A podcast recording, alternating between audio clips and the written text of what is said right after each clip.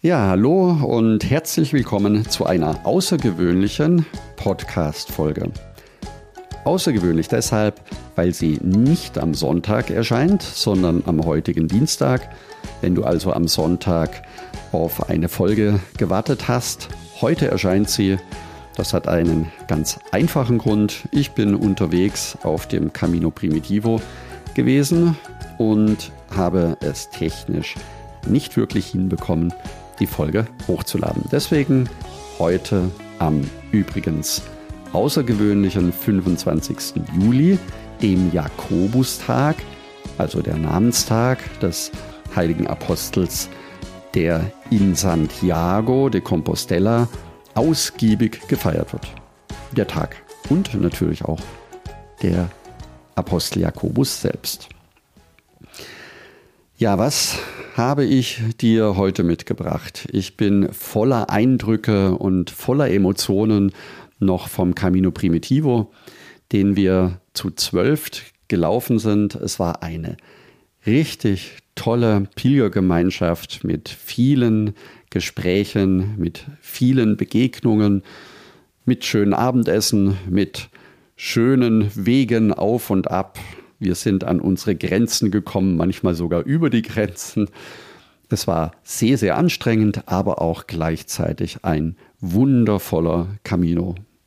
Und auch für mich selbst ein ganz besonderer Weg. Um was geht es in der heutigen Podcast-Folge? Ja, ich möchte dir zunächst einen kleinen Ausblick geben, was in den nächsten Wochen im Podcast zu hören sein wird. Dann ein Blick hinter die Kulissen, wie wir den Camino Primitivo vorbereitet haben und wie es überhaupt dazu kam. Wie kam es dazu, dass wir als Gruppe den Jakobsweg gelaufen sind? Ja, und als dritten Punkt habe ich dir ganz einfach noch einmal die Wiederholung von vor zwei Jahren mit an diese Folge angehängt, wo du Informationen bekommst über den 25. Juli, also den Namenstag, der heute in Santiago de Compostela von den Spaniern ausgiebig gefeiert wird. Auf meinem außergewöhnlichen Camino Primitivo habe ich sehr viele Gespräche geführt, viele Interviews aufgenommen, auch mit Herbergseltern direkt in Spanien. Und so werden in den Folgen über den Sommer hinweg immer wieder kleine Impulse und Gespräche live vom Camino hier im Podcast gehört werden können.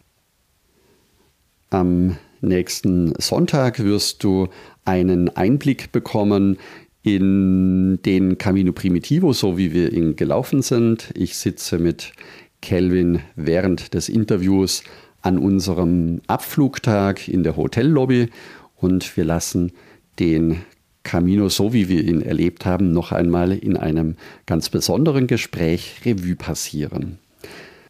Ja, wie kam es eigentlich dazu, dass ich in diesem Jahr den Camino Primitivo noch einmal gelaufen bin? Obwohl ich ja im letzten Jahr bereits mit meiner Frau Simone den Camino Primitivo in drei Wochen bis Finisterre gelaufen bin. Und warum in diesem Jahr nur zehn Tage? Und wie war das Ganze organisiert? Dazu möchte ich dich auf eine kleine Zeitreise mitnehmen, und zwar vor einem knappen Jahr. Vor einem knappen Jahr war ich in einem Live-Instagram-Call von Kelvin Hollywood mit dabei. Er hat damals die Teilnehmer gefragt, ob jemand sich mit dem Jakobsweg auskennt. Er würde gerne den Camino Portugues laufen. Hatte eine Frage nach der anderen, die ich ihm auch beantwortet hatte in diesem Livestream. Ich habe Kelvin anschließend eine E-Mail geschrieben, weil das für mich einfacher war und ihm erklärte, ich wohne in Waldorf, also 15 äh, Minuten von Schwetzingen entfernt. Ich komme bei ihm vorbei, fahre rüber und werde mit ihm gemeinsam seinen Jakobsweg innerhalb von einer Stunde vorbereiten. Dann hat er alles und kann loslegen. Ja, gesagt, getan. Wir haben uns dann in seinem außergewöhnlichen Content Creation Lab in Schwetzingen getroffen. Wir sind seinen Rucksack durchgegangen und haben den Camino Portugues innerhalb von einer Stunde tatsächlich vorbereitet. Das lag auch daran, dass ich gerade zu diesem Zeitpunkt den Camino Portugues in allen Punkten überarbeitet hatte, also auch von den Informationen sehr, sehr aktuell und sehr fit war. Ja, nachdem Kelvin den Weg gelaufen war im letzten Jahr, den portugiesischen Jakobsweg, hatte ich ihm am Schluss noch mit auf den Weg ge gegeben. Du wirst den Jakobsweg mit Sicherheit noch einmal laufen. So ging das Jahr 2022 vorbei und dieses Jahr im Frühjahr in einem seiner Coaching-Programme, wo es um die körperliche und mentale Performance ging, hatte er während einer Live-Session den Wunsch geäußert, eigentlich würde er gerne wieder den Jakobsweg laufen. Ich habe ihm dann ganz spontan gesagt, klar, da gibt es einer, der ist körperlich und mental herausfordernd, das wäre der Camino Primitivo.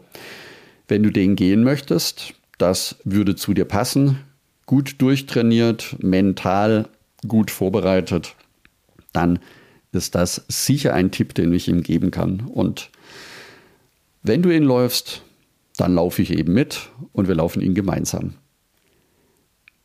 Wer Kelvin Hollywood kennt, der weiß, er ist ein sehr spontaner Mensch und braucht nicht lange zum Überlegen. Gesagt, getan. Wir haben dann gesagt, okay, wann können wir ihn laufen? Wann passt das? Wie lange? Wie viel Zeit haben wir?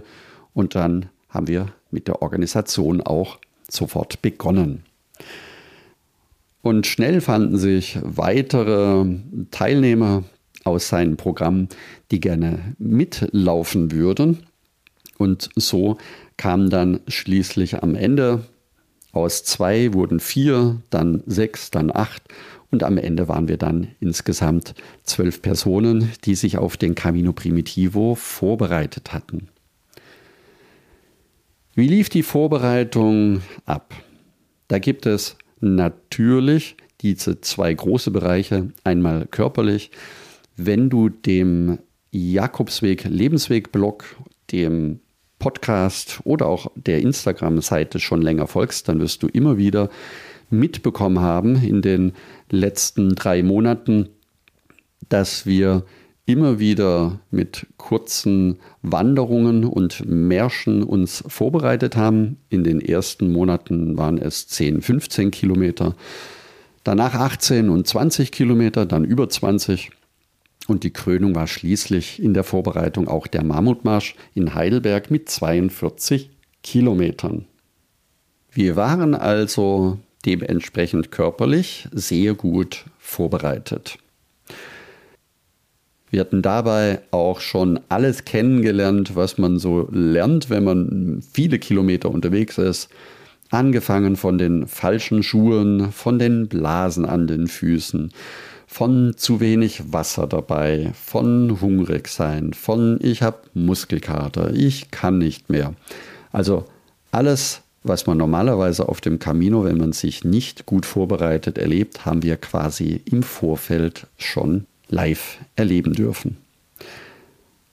An einen dieser Vorbereitungsmärsche kann ich mich sehr gut erinnern. Das war rund um Heidelberg. Es war ein sehr, sehr heißer Tag, über 30 Grad, während wir in den Wochen davor immer zwischen 15 und 20 Grad, also optimales Wanderwetter hatten, hatten wir an diesem Tag über 30 Grad. Und es ist ein Riesenunterschied, ob die Wanderung, der Camino, der Marsch bei angenehmen Wandertemperaturen um die 20 Grad stattfindet oder wenn es über 30 Grad heiß wird. Das ist ein Riesenunterschied und für alle, die den Camino laufen, würde ich ganz gerne empfehlen, wenn ihr unterwegs mehr als 30 Grad Temperatur und Sonnenschein habt, dann lauft früher los und macht in der Mittagszeit eine große Pause.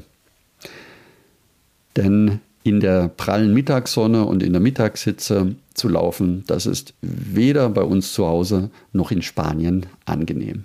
Ein weiterer dritter Teil der Vorbereitung war dann der intensive Austausch über die Ausrüstung.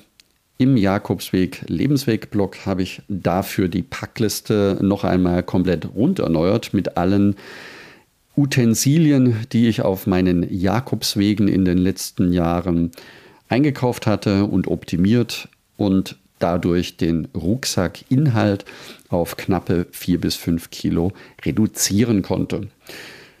Das ist deswegen sehr angenehm, weil du mit weniger Gepäck und mit weniger Kilos auf dem Rücken natürlich unterwegs es etwas einfacher hast und sowohl die Gelenke als auch der Rücken, die Hüften, die Füße dadurch weniger beansprucht werden, wie wenn der Rucksack eben 8, 9 oder auch 10 Kilo wiegt.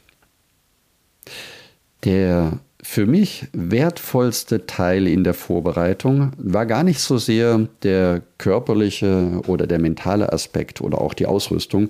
Natürlich war es anstrengend, auch schon im Vorfeld, aber der Teil, der mir am besten gefallen hat und der dann auch auf dem Camino selbst zur Entfaltung kam, waren die Teilnehmer in der Vorbereitungsphase selbst. Das heißt, wir haben uns schon drei Monate vorher über diese ganze Vorbereitungsphase hinaus immer wieder gesehen, immer wieder kennengelernt, immer wieder neue Dinge an den anderen entdecken dürfen. Auch in unserer Telegram-Gruppe, wo wir einen regelmäßigen Austausch hatten, sodass wir den Jakobsweg antreten konnten und vieles voneinander schon wussten. Und genau dieser Teil der Gemeinschaft, der Teil des gegenseitigen Kennenlernens, auch die einzelnen Eigenheiten, den Humor, die Ironie, die jeder Einzelne auch hatte. Wir kannten uns schon oberflächlich und teilweise auch schon sehr intensiv durch die Gespräche in den Wochen und Monaten davor. Das war die Ausgangslage. Dann haben wir uns in Frankfurt auf dem Flughafen getroffen, sind im Direktflug mit der Lufthansa nach Oviedo geflogen und dort in den Camino Primitivo eingestiegen. Ja, warum sind wir den Camino Primitivo eigentlich in Anführungszeichen nur zehn Tage gelaufen und nicht zwei Wochen oder vielleicht sogar drei Wochen, wenn man weiterlaufen möchte nach Finisterre?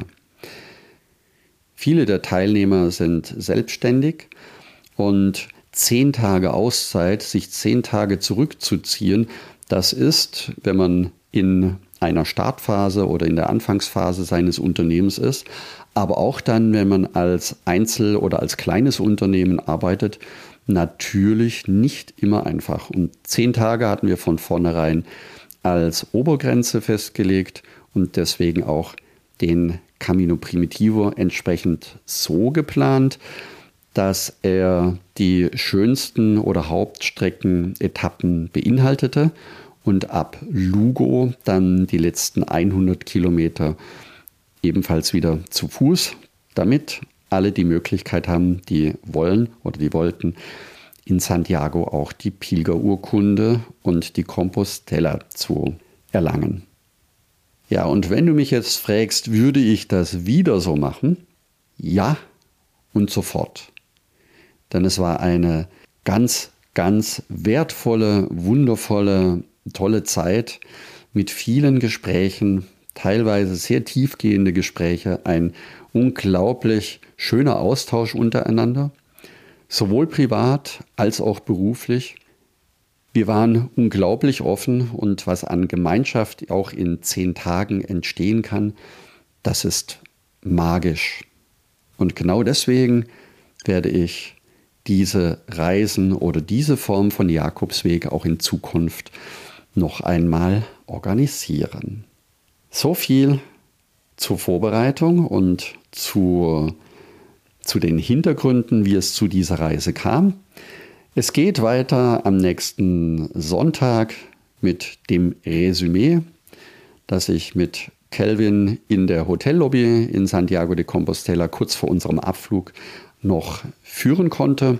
Und wenn du jetzt noch die Zeit hast und neugierig bist, wie der 25. Juli in Santiago de Compostela gefeiert wird, also jetzt ein krasser Themenwechsel sozusagen, oder auch zwei Podcast-Folge in einer, dann bleibe einfach dran und höre dir die Folge aus dem Jahr 2021 direkt an. Dann wirst du alles über den Jakobustag in Santiago de Compostela erfahren.